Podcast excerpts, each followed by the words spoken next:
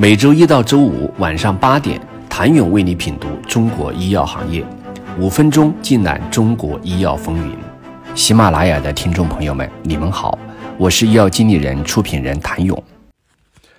二零一九年起，国家医保局就开始着手建立国家医疗保障信息平台药品和医用耗材招采管理子系统及国家招采子系统，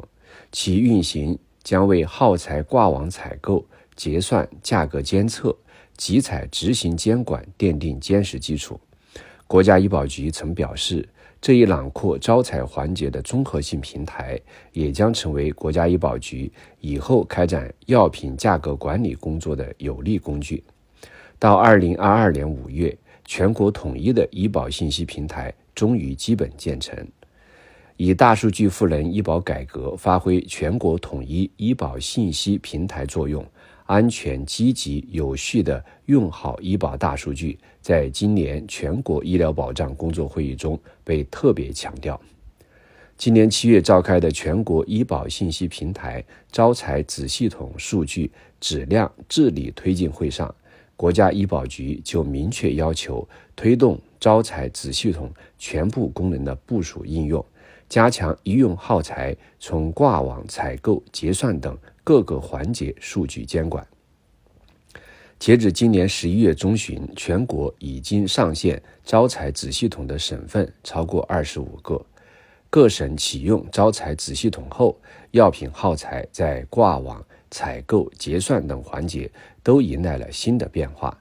招采子系统能够实现药品耗材在招采管理系统挂网集中采购后，能定期集采全国各省份相关产品的挂网价格信息，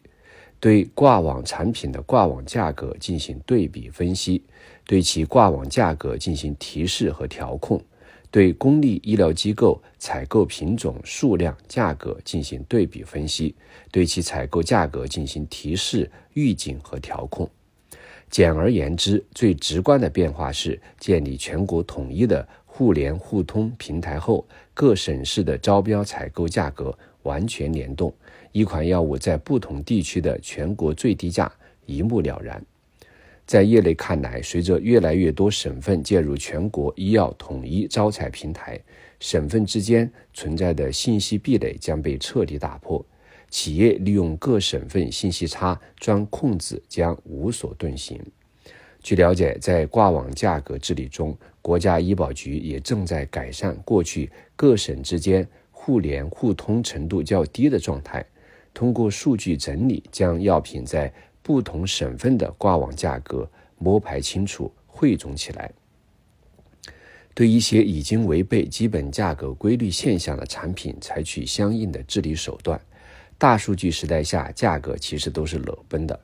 即使抱着侥幸心理，不如实报填写最低价。经过对比后，发现瞒报、虚报、谎报。不仅仅是降价撤网的问题，还会影响到企业的信用评级，直接影响后续集采等市场行为。